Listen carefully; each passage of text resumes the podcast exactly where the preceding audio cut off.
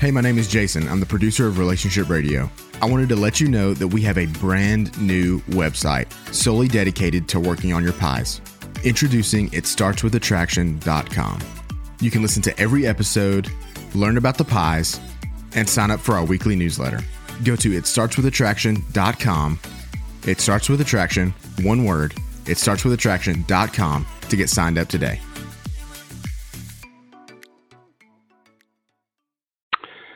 Hello, this is Dr. Joe Beam, and welcome to Marriage Help Live. This is a program where I talk with you, and we'd love to speak with you. If you want to call and talk with me, please call 657 383 0812. For those of you who are outside of the United States of America, understand that that is in the USA. And I believe our area, our country code is one, or maybe it's zero one. I don't know that I've ever called here from when I've been around other parts of the world. And so if you dial at one or zero one, if you're in New Zealand, or Australia, or China, whatever it might be, then the number is six five seven three eight three zero eight one two. I'm doing this program from my home office because we're still working out of that rather than our regular studio because of the COVID 19 and therefore we not we don't have the ability here to do the video like we used to there. But our producer Jesse is still out there doing his work from his home, and Cassie, our call screener, is still doing her work from her home. By the way, they both have much much more important jobs with Marriage Helper than just being producer of this program and screening calls. They have extremely responsible positions, but they volunteer to help out with this. And so if you get in that call, if you get in that line by dialing 657 383 0112, 0812, I should say. You'll hear an answer, and if you wish to speak to me, please press the number one. And when you do that, it puts you in the queue that you can have your call screened so that we can visit with each other. If you don't press that number one, you can hear everything that's going on, but I will not be able I will not be able to talk to you. By the way, I don't know how many of you guys are going through this this time of year. Here in the middle of May, I am suffering from extreme allergies, which is not fun ever at any time, but particularly not when you have to think, oh my goodness, did I get that virus somehow?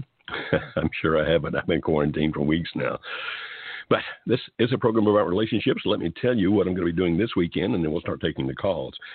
This will be the fifth time in six weeks that I have done a weekend uh, online workshop with people who want to work on their marriages because they're having some kind of a difficulty or problem.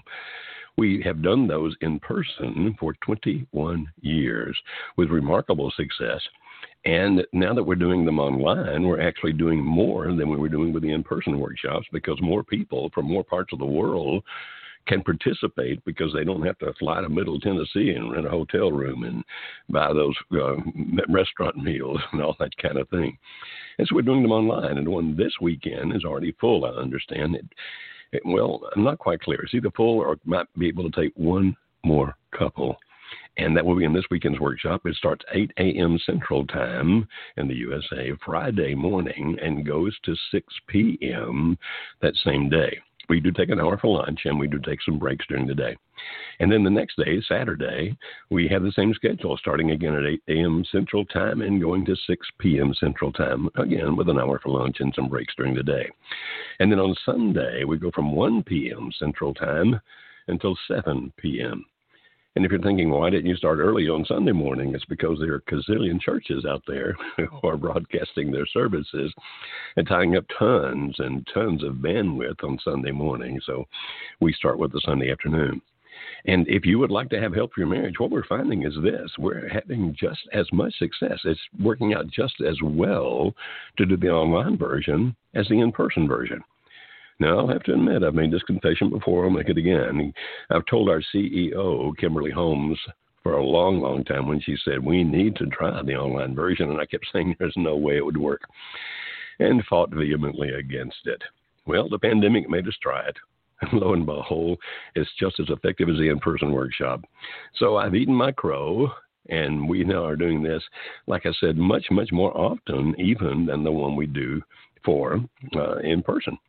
Now, the one this weekend is for couples. The one next weekend, there's something else that we've been able to do by doing the online version, and that's this we can do a solo spouse workshop. In our in person workshops, we never did that. If your spouse would not come with you to the workshop, then we were not uh, able to let you come. And there are lots and lots of reasons for that. I don't even need to go into there into those reasons, but those reasons are valid and they still stand. But those reasons actually evaporate if you're doing it online. And so that's what we're doing. And we've already had one online workshop for solo spouses, and it was absolutely awesome. I mean, it worked out so well helping those folks and, and uh, those folks, I should say, and the reviews they made have been absolutely amazing about how much it did for them, how much they recommended to other people. So this weekend, starting Friday, this weekend we do Friday, Saturday, Sunday, the workshop for couples.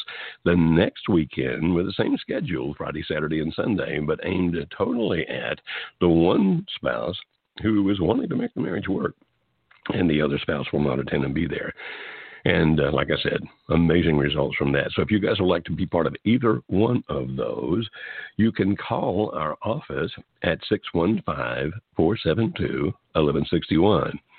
Now, I'm not sure how that works from other countries, but I guess it would be the one. And then um, 615 472 1161. And I'm sure I'll get a text here in just a moment or a toll free number, and I can give that to you as well. Or you can actually go to Marriage Helper, that's marriagehelper.com, and contact us through there if you'd like information on either of these two that are coming up right now, or the ones that will be coming up really very soon. Okay. And uh, let's see, I think that toll free number, if you want to try it, is, and again, I don't know how that works from other countries, but 866 903 0990. That's 866 903 0990. And I think if you put the one in front of that, it probably does work from other countries. And thank you, Jesse, our producer, for making sure on that information. I appreciate that very much. Okay, now it's time to go to a couple of calls here, if we may. We're going to start in the great state of North Carolina, right here in the United States of America, and we're going to speak to Kevin. Hi, Kevin. How are you today? Hey, Joe. How are you doing? I am rocking and bopping, my friend. Uh, well, my wife left me two months ago um, mm-hmm. She said that she wanted to leave me for about two years now, and we had some things that happened about, well, just real quick. Our house flooded back about 18, 19 months ago, and during one of the hurricanes, and when that happened, our kids were having a little bit of problems. So she told me, she said the reason she waited was because she didn't the kids were having problems and it wasn't a good time for her to leave is why she told me she left or waited till just recently. Um so we've been we're still not back in our house. We've been living in a camper for the last 20 months. But uh she's told me 2 days after she left that she wanted to work on it. She actually sent me a text message after I'd asked her a little bit. She said that um she's willing to put in the hard work to fix this if I am. And her text message read, I know you are. I believe you when you say that. But it's been, I mean, it's two months later, and we're seeing separate counselors. She won't do marriage counseling. She's we're seeing separate counselors. She says that she's got to fix herself to make herself a stronger person before yeah. she can come back into marriage. Yeah, we hear that a lot. So, Kevin, why doesn't she want to be with you? Well, I mean, the problem was I mean, one of the biggest problems we were having was when we would have problems, we wouldn't talk about them. There was no communication there. Hardly, I mean, at I mean, we would go for a few days or maybe a week and barely speak to each other, and mm-hmm. then I mean, we've been married for 15 Okay, that's not a, that's not a good thing, obviously. But why now? Why does she Why does she not want to be with you now? Why did she move away? Basically, she said that this it all built up over time, and she finally finally decided to leave. I mean, she's been wanting to leave for two years. She said, or at least two years. Well, but so, have you been hearing about it for two years, or did she tell you that when she was leaving? That for two years. In other words, did you know that? Did she ever say that to you in those two years? No, no. She okay. she didn't anything to me. So what was the final straw, Kevin? I mean, obviously, even if things built up, and I get that, people who don't deal with the issues, things will build up. So I'm, I'm by that. But what was the final straw that broke the camel's back? What what happened, my friend, that that led to the break? I don't know. I have no idea. So, as far as you know, is has anything in her life otherwise changed, like the death of a parent or the loss of a job or some good friend, anything like that? Any significant change in her life recently in the last six months or so? No, I mean, not that I know of. I mean, okay. there's been no death. Been, I mean, we've been living in that camper. Um, the only thing that's happened in January in January, she gra- she uh, graduated with her second master's degree, and that's the uh, only thing that's really happened. Okay, did she get a new job offer or a new profession or an increase in some uh, fashion not, when she got not, the degree? No, no, not yet. She's actually she. I mean, that's one of the things that's been bothering her is the fact that with hmm. the way a school counselor and she just finished her degree to be a to be a uh, principal. So mm-hmm. she and the way right now she's not sure that that she will get an offer for a job. Yeah, but things as far have changed as quite a bit. so how upset was she about that, my friend? Uh, she's pretty. I mean, she. I mean, I, she's pretty upset about the fact that she finished her degree and she doesn't know if mm-hmm. she's even going to be able to get gotcha. a job in that. If I may ask, if, yeah, I got you. Let me ask Kevin, if I may. How how old is she? She is forty-one. 41. Okay. You may have heard of this thing, Kevin, called midlife crisis. I don't I don't buy into it. I don't think there is any such thing as midlife crisis. But let me explain what people typically are talking about and the reason I don't buy into it being a midlife crisis is because it can happen at 22, 42, 82. I mean, it can happen anytime and it can happen several times. But basically, what people refer to when they refer to this thing called a midlife crisis is when a person has had a certain expectation, a certain dream, and, and all of a sudden it falls apart or maybe not even all of a sudden. It may gradually fall apart, but it gets to the point where it's like this thing that I wanted, this thing that I expected to happen, isn't. And often then they go into kind of a mourning, a grief period, if you will. Now, if indeed you guys have had some difficulties in the sense that you've avoided issues, and, and I admit that's a, that's a bad thing, uh, statistically speaking, if you look at the research, avoiding the issues actually increases the likelihood that you'll sometime or at some point divorce. But you understand that because things build up. I'm guessing, now Kevin, I don't know her, and so it's just my guess, but I'm guessing that the final straw would be okay. I made all these preparations. I made all this growth. I, I was ready for this better position. It also carries some prestige, all those kinds of things. And then all of a sudden, this pandemic comes along and life falls apart. And my guess is, my friend, that you are reaping part of that mourning. That I'm sure you're not perfect because I've ne- never met a perfect man yet. So I'm sure you're not. not I'm sorry. What's that, my friend? That I'm not even close to perfect. well, uh, thank you for your humility. Unfortunately, I talk to some people who believe they're, that they are perfect, but thank you for your humility about that. So, uh, do you have a spe- okay? I think I understand the situation. I think I've got a grasp on it. So, is there a specific question you're asking? Well, I mean, I'm just trying to figure out how to talk to her. I mean, she's like when but the only thing she wants to talk about is the kids. She will talk to me about the kids, but that's it. I mean, even when I go, she's at her mom. When I go to her mom's to pick up my kids, she stays in the mm-hmm. bedroom, won't come out. Or when I'm dropping them off, and she was she won't come in or out of the bedroom. I mean, she was bringing so Kevin, up problems. You're, or, but you're telling Kevin that you you have never abused her physically, emotionally, mentally. You've not done that, no, right? No. Okay. No, actually, when she, when left, she told me that she was scared to talk to me. And I found out later that what she meant by that was she was scared that I was that if she told me what was wrong, that I was going to tell her to pack up and get out. But she, oh. I mean, and because I even asked her, I was like, "Are you scared that I was going to hit?" She's like, "No, no, no." She said, "You've never offered to do that, and you never would." And she so swore to me that. What does she fear that you'll find out, my friend? Any idea? I don't have a clue. Okay, I mean, but as far as you know, as far as you know, there's nobody else. You told me that already, right? Yes, there's no. I mean, and I believe her when she told me that. Okay. All right. Well, you know, only you can decide that. I certainly can't. So here's my recommendation, my friend. And unfortunately, I've got to go on to some other callers here, but that's this. Right. Do you have Do you have a copy of our Smart Contact Toolkit by any chance? I I have already I've purchased the Smart Contact cool Toolkit. I've purchased the Marriage Helper. Okay. Have you been through the Smart Marriage uh, Toolkit? Have you listened to it yet? Yes. Yeah, yeah, I've, I've gone, I've, I've listened, listened to the smart. Yes. Good. Then I'm recommending that you do that.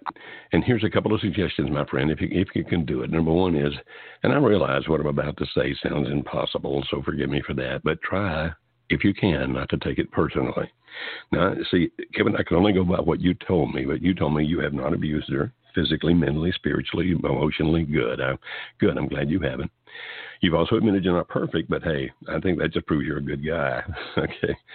I'm I'm still guessing that it has to do with the fact that she's going through what people refer to as a midlife crisis, in the sense that she had a certain expectation, she thought something was going to happen, and it did not, and so she really is looking you know, she said, I'm out trying to find myself. My guess is she really is.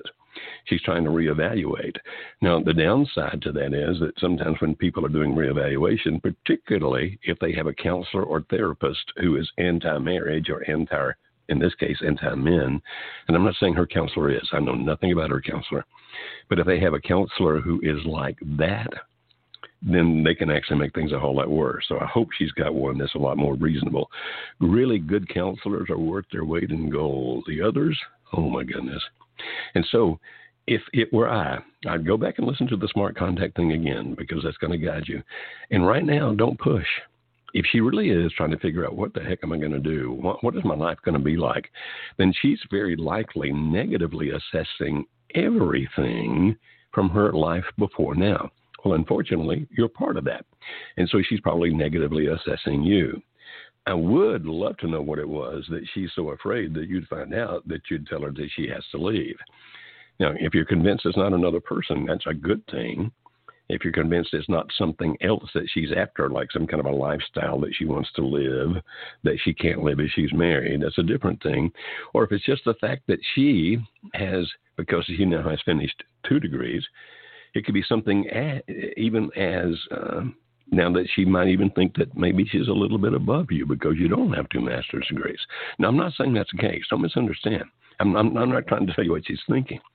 I'm just telling you, my friend Kevin, is there there are so many possibilities out there, and you'll drive yourself crazy if you try to figure out which one it is. And so, what do you do? You're there. You be the best you that you can be. You work on the pies like we talk about. You said you're in the smart uh, marriage course. Do that, or save my marriage course, I should say. Save my marriage course. Do what those things say, and don't be impatient. Well, even as I say that, I think, boy, that sounds so stupid, but it's the really truth there, my friend that you have to be as patient as you can. If she's working through things good, to continue to be a great dad to your children. When you go see her in her mom's place, be super, super nice to mom. And if she talks to you about the kids or otherwise, don't push for anything beyond that.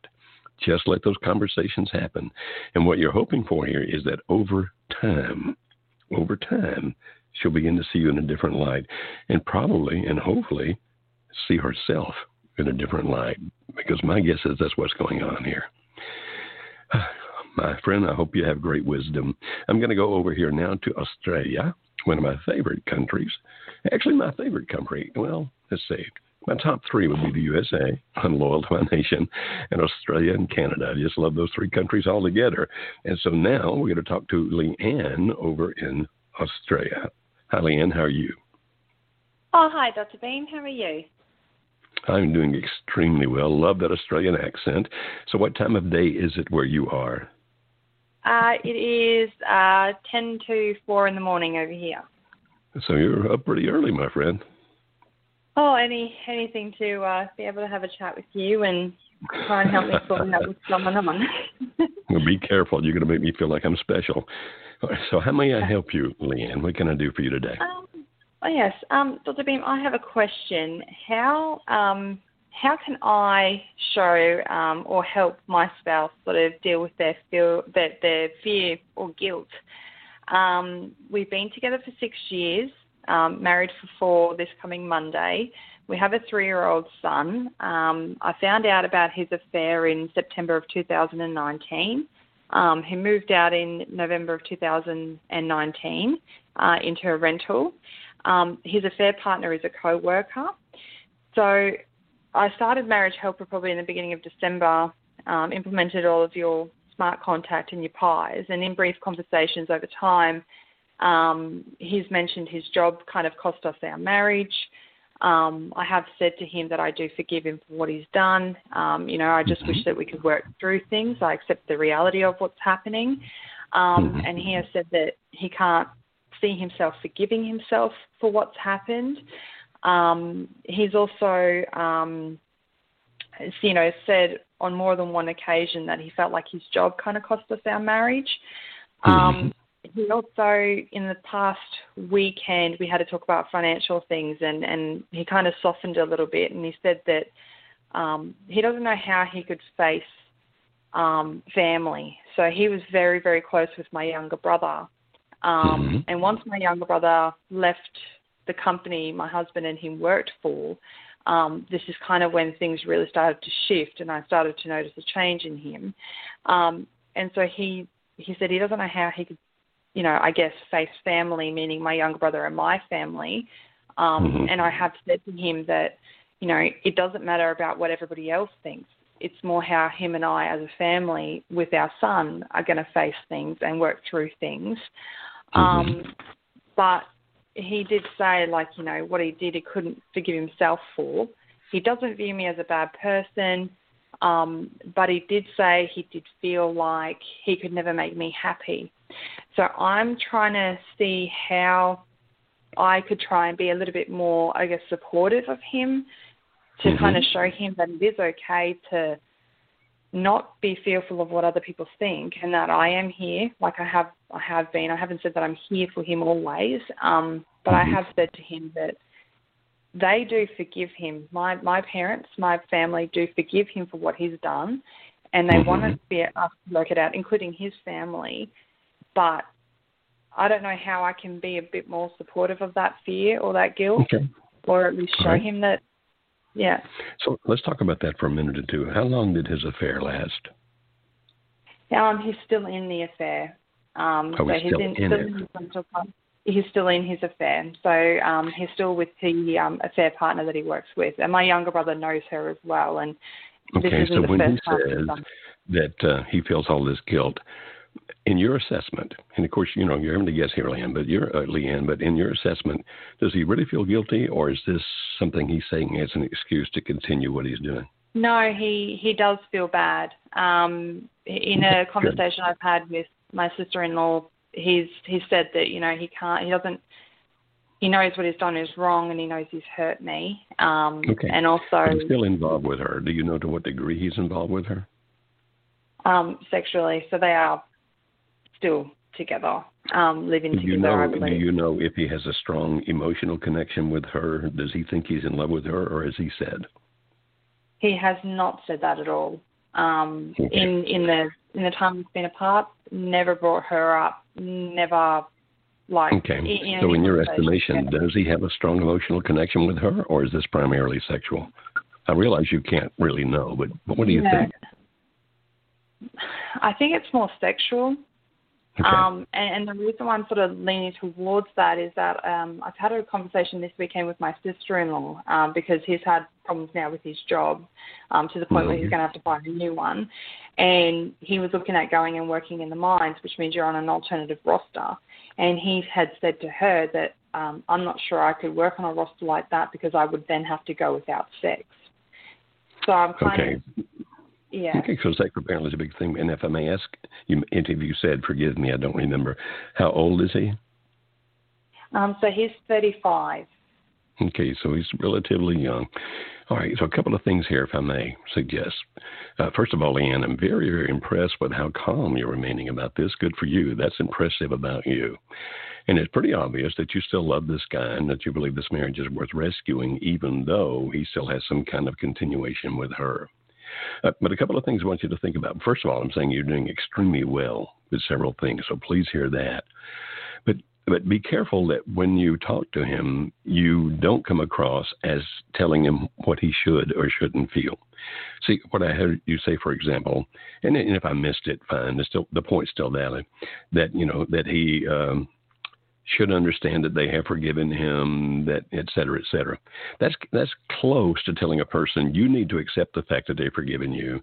And once you start doing anything that kind of tells the other person what they should feel, what they should think, or what should they what they should believe, or even what they should do, when you come across that way, it can be really easy for the other person to start thinking, well, that's what you want me to be, and I'm not sure if I can be that, or think that way, or feel that way, or believe that way. And therefore, I don't feel completely accepted. Now, I'm not saying that's exactly what's happening here, Leanne. I'm just trying to give a general principle. And that general principle would be while it's a good thing that you're reassuring, for example, I, I love the fact that you tell him, you know, I can forgive, I do forgive, I can accept you. And and then when it comes to talking about your family, though, be very careful there because until they say it to him, eh, it's still it could be a part of him wondering, well, is Leanne telling it like it really is, or is Leanne trying to make me feel better? And so, therefore, it can be advantageous just to be a little bit careful here and say, I know my family well, and I know how forgiving they are. And, and, and hopefully, at some point, you can see that from them rather than saying they'll forgive you, which now he's got to evaluate and, and decide, yeah, wait, they will, no, they won't, or I don't know if they will or won't. You don't give them a statement like that. The statement is just, I know my family, they're very forgiving, and I know that they still love you. And I look forward to the day when you can feel that relationship again. One of the things I heard you say that I thought was really strong was basically, I don't know if you phrase it just this way, but the message I heard was, even if they didn't, it's you, me, and, and your kids, and and I'm with you, and we can live no matter what they do. Now, there might be a way to say that that's a little less worrisome to him, so that he's not thinking, "Oh, is she trying to tell me that they're not going to forgive me?" And so maybe you find a little different way to phrase that, where you say something like, "What really matters is this: no matter what anybody in this world ever thinks of you, I love you." and I would and I'm I'm happy to forgive. Not happy, that's the wrong word. I'll forgive, and we can go and have a good life together. Just phrase it just a little bit differently so that he's hearing the very clear message, and it's a good message. I'm glad you gave it to him that you're on his side no matter what. That's good. Just be careful as you do that to not say the words. And this and this can be kind of a delicate thing. And don't don't worry if you don't get it just right. Nobody ever gets it just right but something to the effect of don't imply that whether my family forgives you or not, because then you start making worrying about it. Just say, I don't care what anybody on this planet thinks. I love you. And and I think you said you had a child. Um, our kid loves you, and we can forgive and move on. We're happy to do that. And then be very very patient. You see, when a person is doing something that leads them to feel guilty, that means they're doing something that's in contradiction to their belief and value system. Because if whatever they're doing is not contradicting their belief and value system, then they don't feel guilty. All right, the fact that he's feeling guilty says his belief and value system is that he should not be cheating on you. Okay? So take advantage of that not trying to make him feel guiltier. That's not good. Take advantage of that in the sense of realizing that that at some point, if this guilt is strong enough for him, not because you're creating it, but because it's coming out of him, he's going to have to stop that relationship. He's going to have to stop that relationship if he's ever going to get past this guilt, or he's going to have to change his belief and value system to make that relationship okay. Now, the fact that he's been involved with her for a while and apparently has not done that yet gives me hope and so I'm giving you a 90 percentile grade here, kid. I think, Leanne, you're doing amazing. Just a couple of little things there to be careful. Don't come across as telling him what to think or feel or do. Like you shouldn't feel guilty or you can get past this. Just let him know, hey, I understand this hurts a lot, but I'm here for you and I can, and I forgive you. That's the emphasis of what you want to do here. If he were a religious man, I don't know if, if uh, Amazon in Australia carries this book or not. But I wrote a book about guilt. Now, understand it's from a religious standpoint, so if he's not a religious man, he might not appreciate it. It's called Getting Past Guilt. And I know it's on some of the Amazons around the world. I'm just not sure if Amazon Australia has it. And here in the U.S., it's like $14.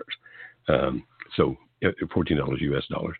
So you, if if is a religious man at all, you might want to buy that book, and then you read it first, and and uh, after you read it, if you think it's worthwhile and will have value to him, leave it around, so that at some point he sees it, and if he picks it up and starts reading it, that'll be good. But again, it is from a religious standpoint. Okay, uh, I think you're doing great. I'm going to have to move on here. I'm going way too long with our calls, but hey, you know, I care about these folks. I hope you guys understand that. And now we're going to go from Australia to Canada, one of my other favorite countries in the, in the world, to Shannon. Hi, Shannon, how are you today? Oh, I'm good, thank you. How are you? I am rocking and bopping. How may I help you, my friend? Um, my husband left about a year and a half ago for another woman. Um, hmm. We had tried to work on it last year, but he went back to her.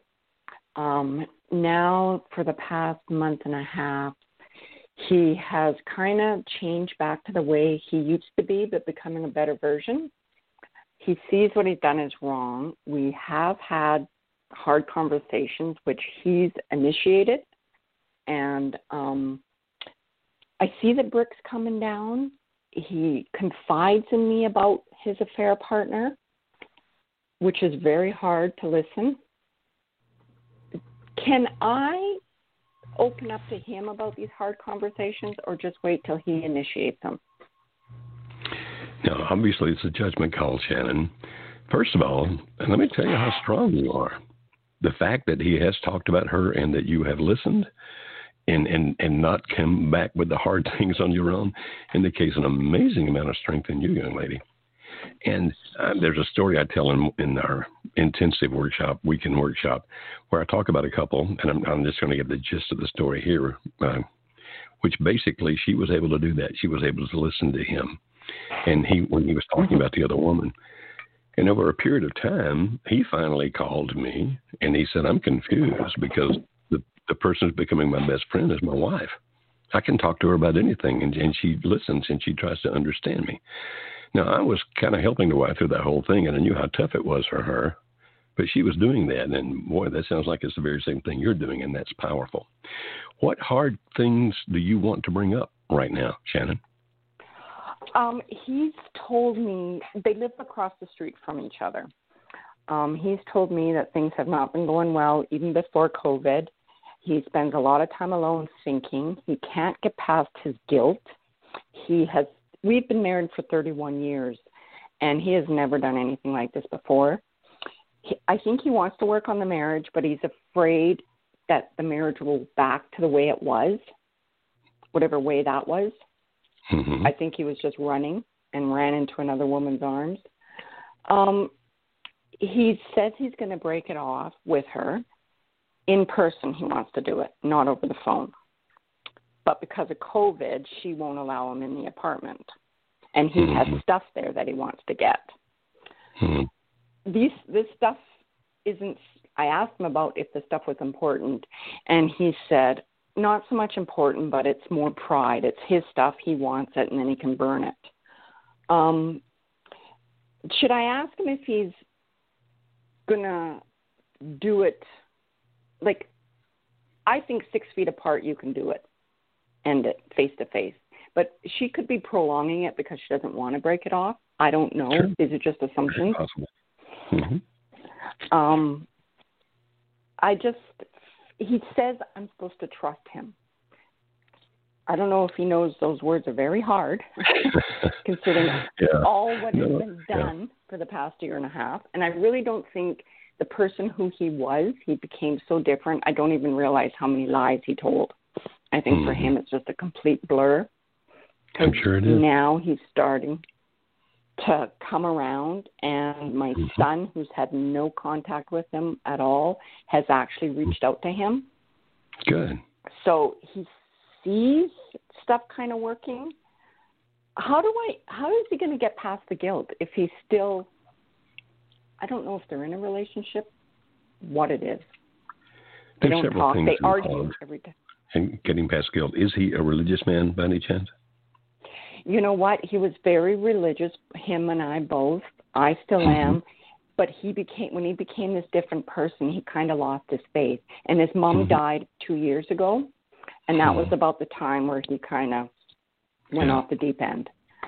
And yeah. I think his faith is slowly coming back. I don't know. Well, I went through much a similar thing when I left Alice all those years ago. We were divorced for three years, and I gave up my faith and gave up everything else in my life that was pretty significant and holy to me, not just religious things, but things that were important to me. And so I relate a lot to what he's doing, how he's thinking. And so my suggestions then would be this, or these, I should say, because I'm giving you more than one. And that would be this, Shannon. Number one, whenever he's willing to open up and talk to you like that, if you can still handle it, I know it's hard. I know it's tough, but if you can still do that, that's a really big, good thing. Secondly, if you want to talk about things, I would recommend that you do it with questions and maybe even preface. You know, you want to wait till you're having a conversation where you feel like he's being open and honest and transparent, and you are as well. In other words, a calm conversation, not an emotional one. And then you can say mm-hmm. something like, Would it be okay if I ask you a few questions, and if he says yes, then say, and by the way, if I ask a question that uh, causes you discomfort, just tell me and we'll talk about something else. In other words, you're giving him kind of a, a safety line or a safety rope, you understand, where he can back out if it begins to be too tough to him for him. And then you can right. ask questions again, and and uh, just make sure that when you ask them, and by the way, I, I'm pretty sure that this is who you are anyway, but make sure that when you ask them, they don't sound like questions that are accusatory, but they're questions where you really are trying to understand. But through the right questions asked gently, you can actually help him come to realize that it's not a good idea for you to go back over there and get that stuff. Now, if you tell him that, he's just going to defend himself and argue. But if you were to say things like, mm-hmm. okay, uh, have you thought through how that's going to be to your benefit? And when he had talked about that, then you say, have you thought about any ways that might be uh, not to your benefit? And if you're having a real conversation, you can't ask these things if something else is going on. And remember, the tone of voice is everything. If he hears, have you thought about what's going to happen if you go over there? Then he's going to react in a totally different way. But that doesn't sound like you, the way you do things, Shannon. You sound like a very calm, logical, rational, reasonable person. Am I right? I am now. Thank you for your Taking honesty. a while. and so I think that's how you bring up the hard things from your standpoint. Ask permission make sure that it's in the conversation, the right conversation to begin with, and ask permission, and then do it gently, and start mostly with questions. And at some point, if he were to say something, you don't have to have all questions, but just start with questions. If he says, Well, I think one negative benefit would be that she might try to somehow reinitiate or, you know, start this thing all over again. And then you can ask another question like, Well, how would you feel about that? And and and somewhere along the line, rather than the questions, you get to make comments like, um, okay, if it were I, those things wouldn't be that important to me. But but you need to mm-hmm. understand, you need to hear him first because why it's important to him may have more to do with ego than practicality. And if it has more to do with ego, like I'm, I'm going to, you know, put my foot down, I'm going to be a man, I'm going to stand up. If you were to say to him in that situation, if he said that, and you said, well, if it were I, they wouldn't be that important to me, you just negated what he just told you. So it's always make sure right. that your comments are understanding first what he just said. You know, like if he said, "Well, I just got to be a man to stand up," I certainly wouldn't say, "Well, that's not how real men do it," or "Well, women are smarter," or "I'm smarter." I would just say, "Wow, help me understand how that's important to you." And so the questions, but then occasionally comments, and that's how you bring them back up. And if you see them getting uncomfortable, you just back off a little bit, and that's the way. And by the way, this is much more of an art than it is a science. Okay, you're not going to do it perfectly. If you do, you may, but I don't do it perfectly. It's kind of hard to do that.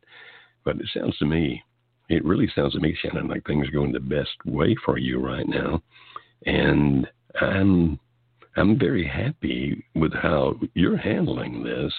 I'm impressed with you, young lady. And so now we're going to go over to the great state of Texas, right here in the United States of America. I'm going to talk to Wendy. Hi, Wendy. How are you today?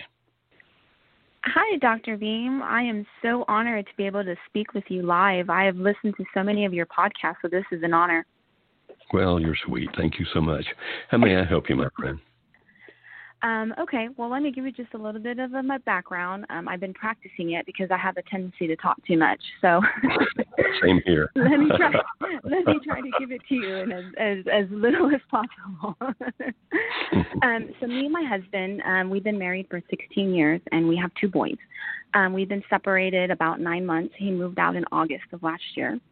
Um, I did not know, and I found out about the affair in December. And the way I found out was the other woman called me. Apparently, they were having some problems, and she was threatening him. And so she basically said, I'm going to tell your wife if you don't file for divorce. He didn't want to, so she called me.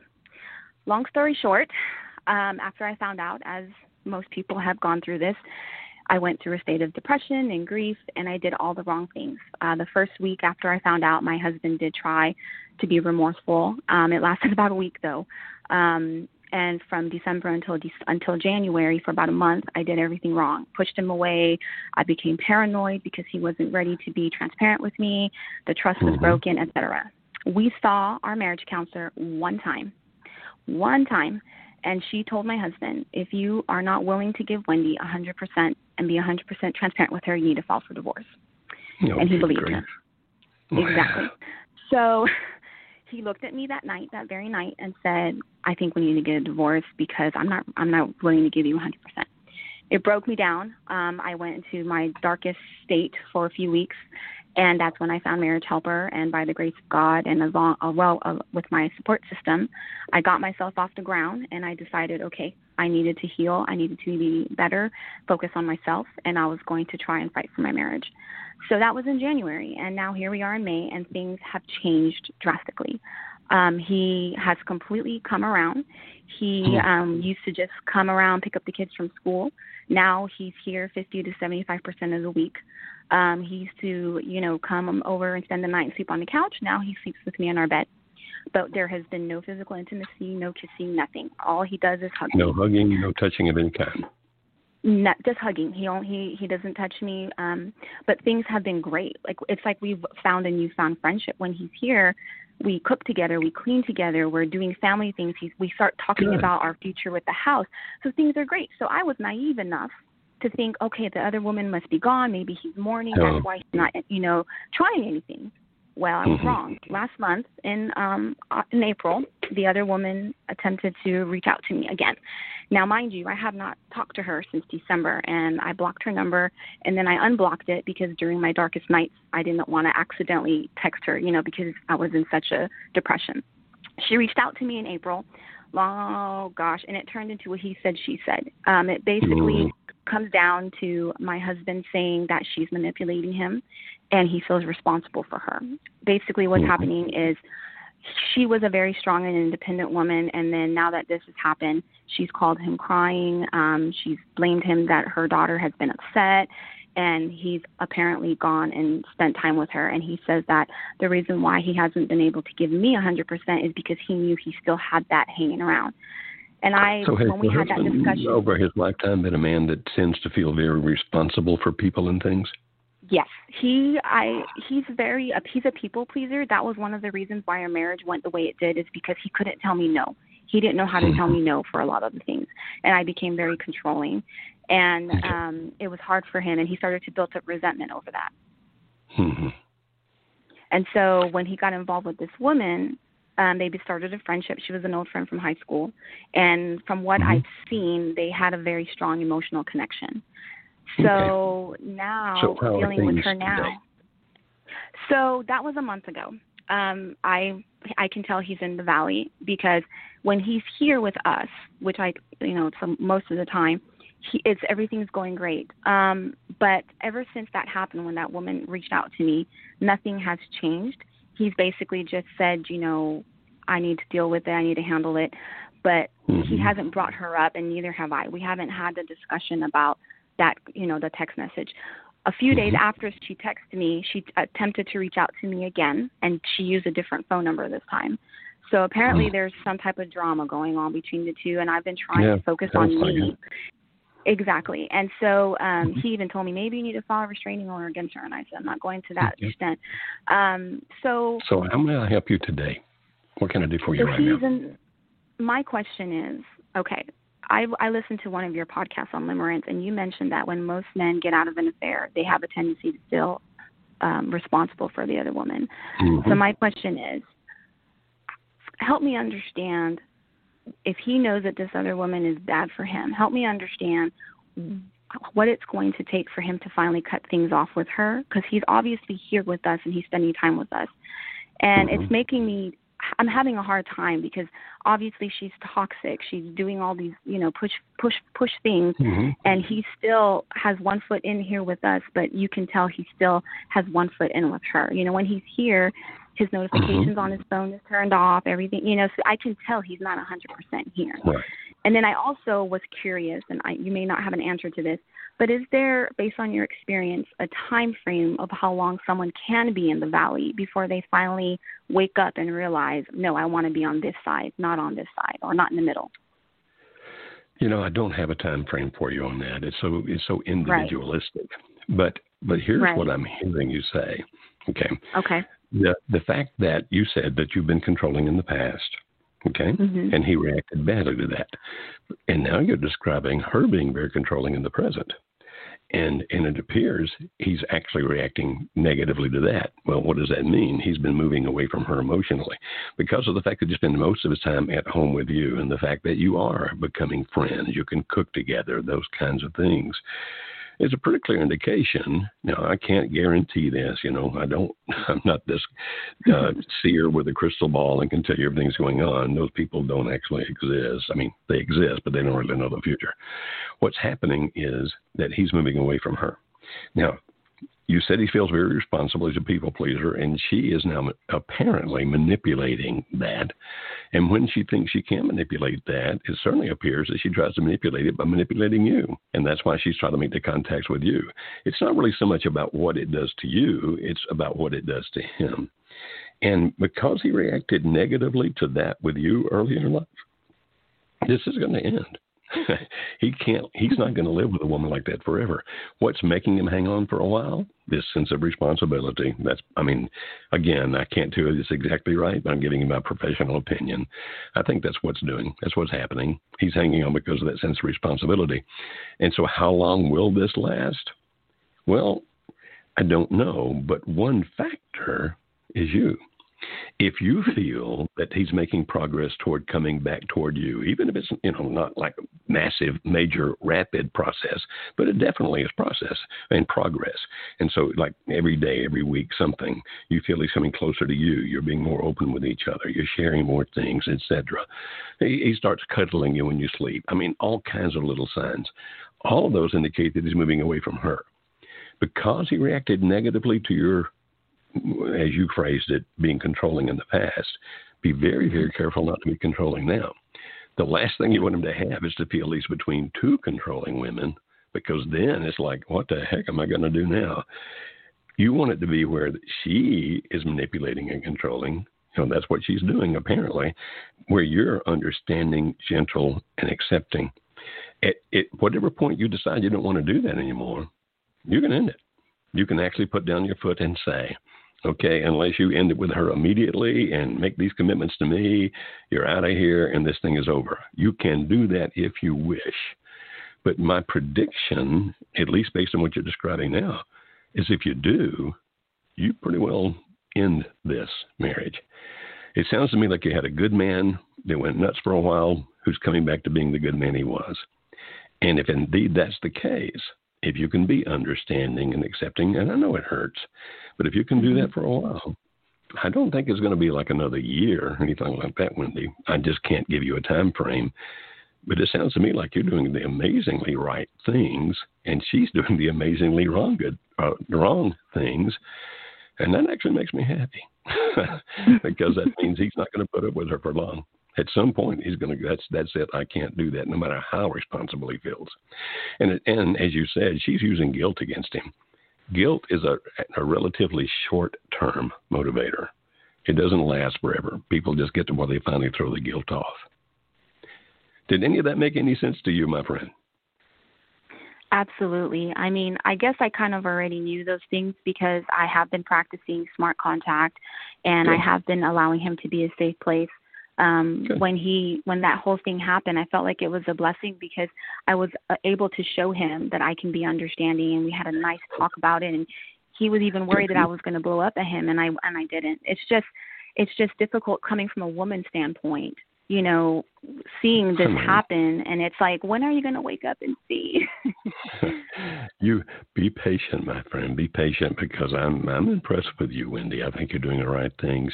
You just keep doing those right things and be as patient as you can, my friend. And now we're going to go to the great state of Pennsylvania right here in the USA and talk to Dan. Hi, Dan. How are you today? Hi, Dr. Joe. How you doing? I am rocking and bopping, my friend. How may I help you? Well, it's kind of funny. I'm originally from Canada, so I've been living down here in Pennsylvania for about 14 years. So mm-hmm. anyway, my wife had been married. We've been married together for 14 years. We have four kids together. Uh, long story short, I found out back in November that she was having an affair with a coworker.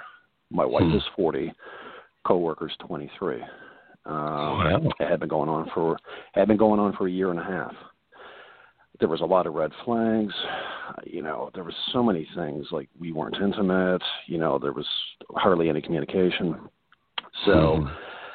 how I found out was I hacked into her phone one night and found all these text messages, everything. I mean, intimate, everything. So, it literally just erupted inside of me. I was so furious, and the way I confronted her, I was angry.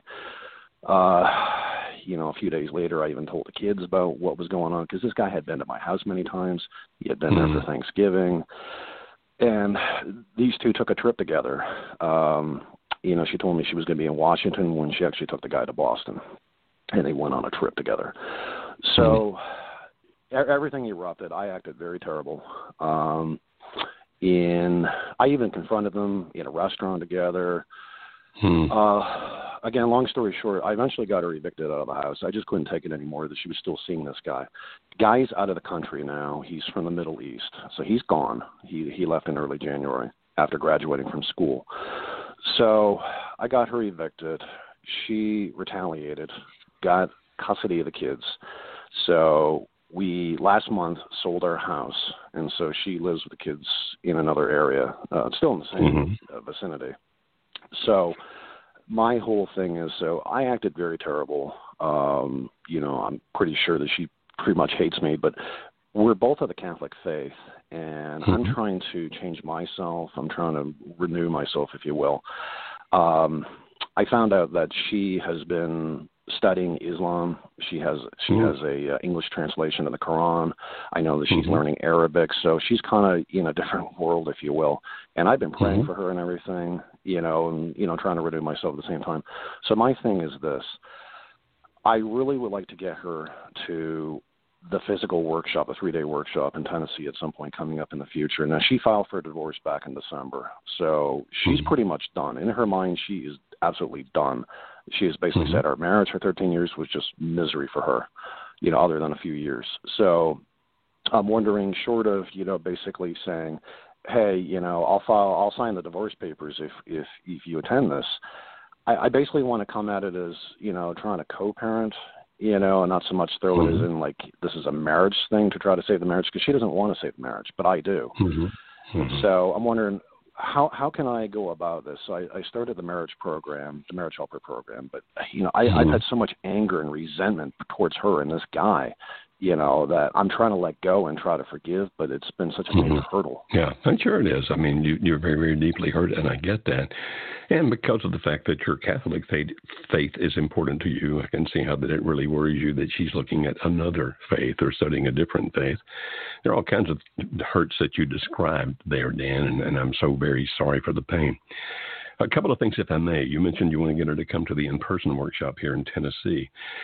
Uh, until such time as we are allowed to do those again, we don't know when those are going to occur. I mean, you understand in the state of Tennessee, there are social distancing rules and all those kinds of things. There are rules about how many people can be in a building at the same time, how far apart they have to be. And and those in-person workshops were averaging about 25, averaging about 25 couples plus all of our crew which is far above the limit of what's being allowed right now in Tennessee of people being in close proximity to each other. So I don't know I really don't know when we can do those again. We will, and and uh, we don't want to put anybody in danger, obviously, but we will do those uh, just as soon as we get a chance. I hope that you hear me. That it really is true that um, our online workshop is just as effective. Now, I didn't think it was going to be. I fought against it.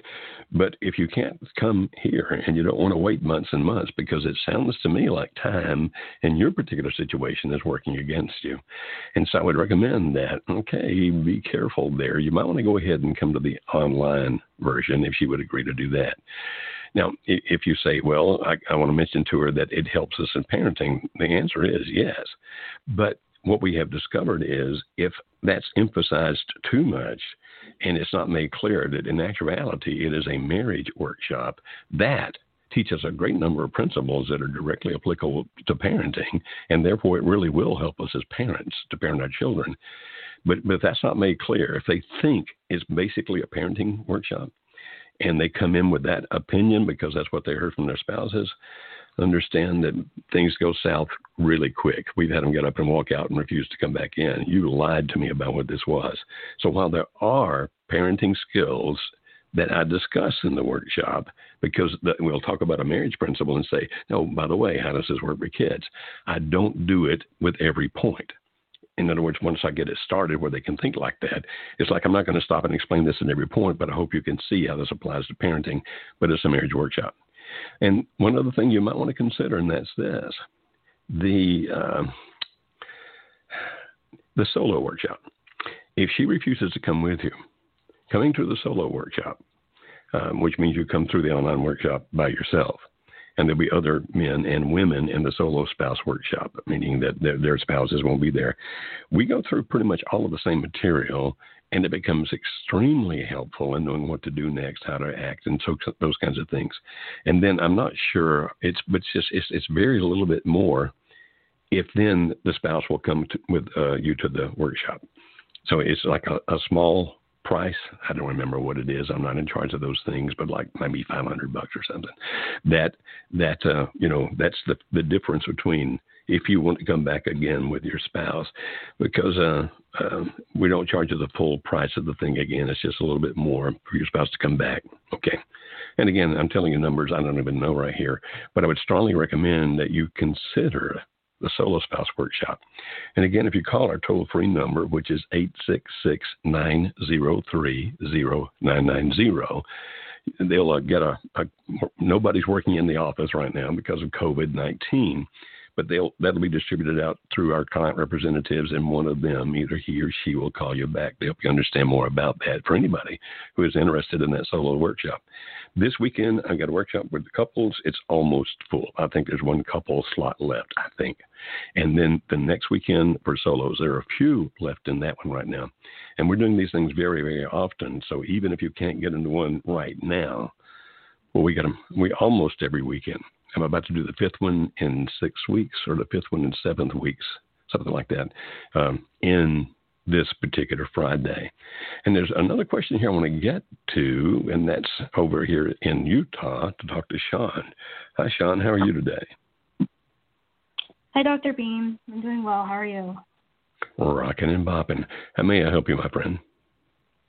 Yeah, so um, you guys have actually done a case study on me and my husband, and so we were the couple that were in the open marriage um, that you did a case study on, and now trying to come back together and repair. So we're in reconciliation. Um, my husband's been home for almost two months now after a year long separation, and we're almost two years into the long term consequences of making the mistake of opening our marriage. And so um, we're doing better day by day, but I still have days where the constant fear sinks in, and I really struggle.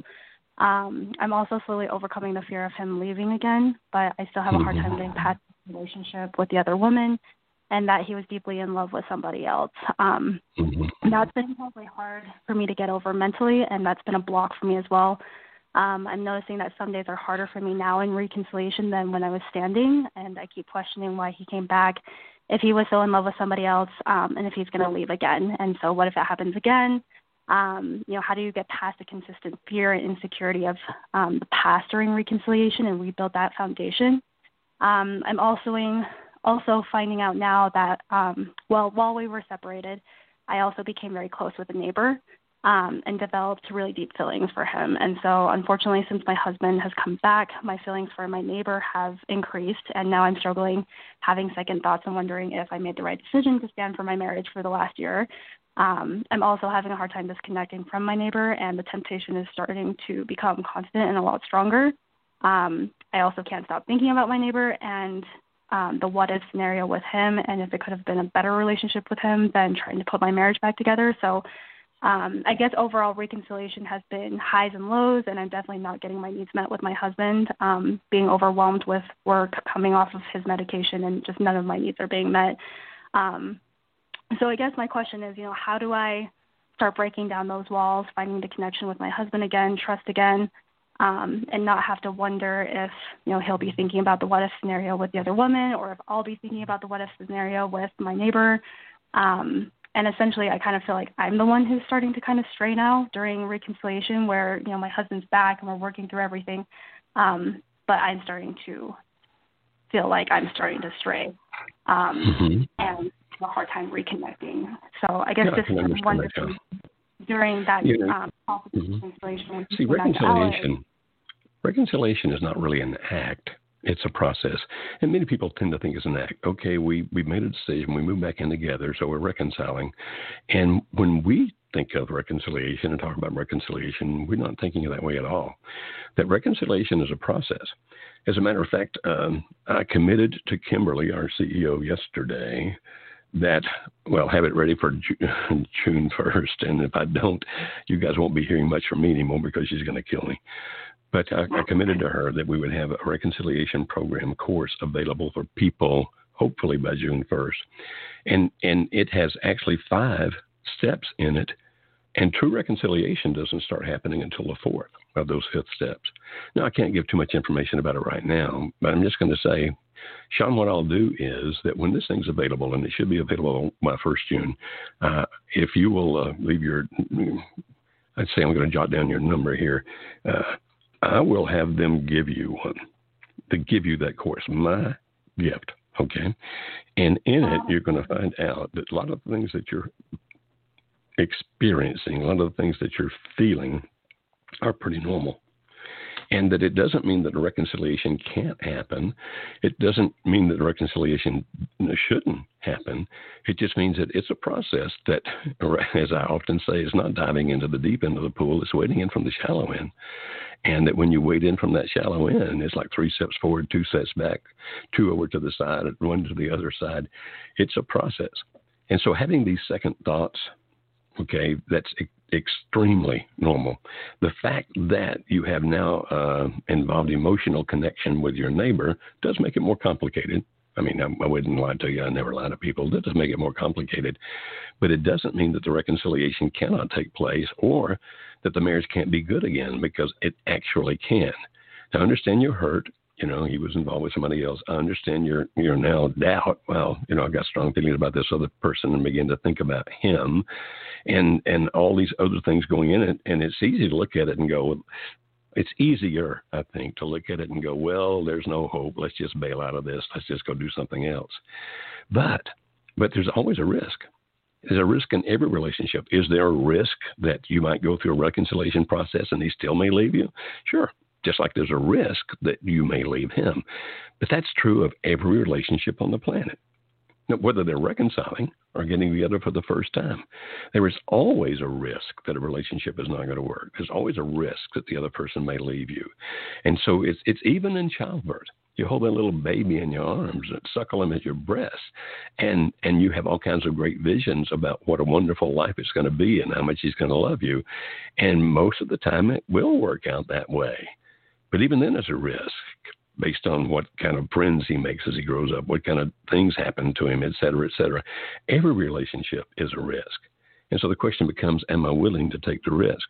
That's why we also promote all the time this uh, this website. It starts with, uh, pardon me, it starts with attraction.com. It starts with attraction.com. And that's where our CEO, Kimberly Holmes, is doing a lot of, of uh, podcast And the one that went up last week was how to become more attractive emotionally. I did that one with her. So it starts with attraction.com is one of these places where you can kind of look at it and go, well, how do I understand more about what's going on in these relationships? And it starts there. Well, I wish I had time to take more questions. Unfortunately, I'm already over time. Hey, if you guys wish, and I'm serious, if you'll let us know just by writing info at Marriage Helper, that's Marriage Helper, info at marriagehelper.com.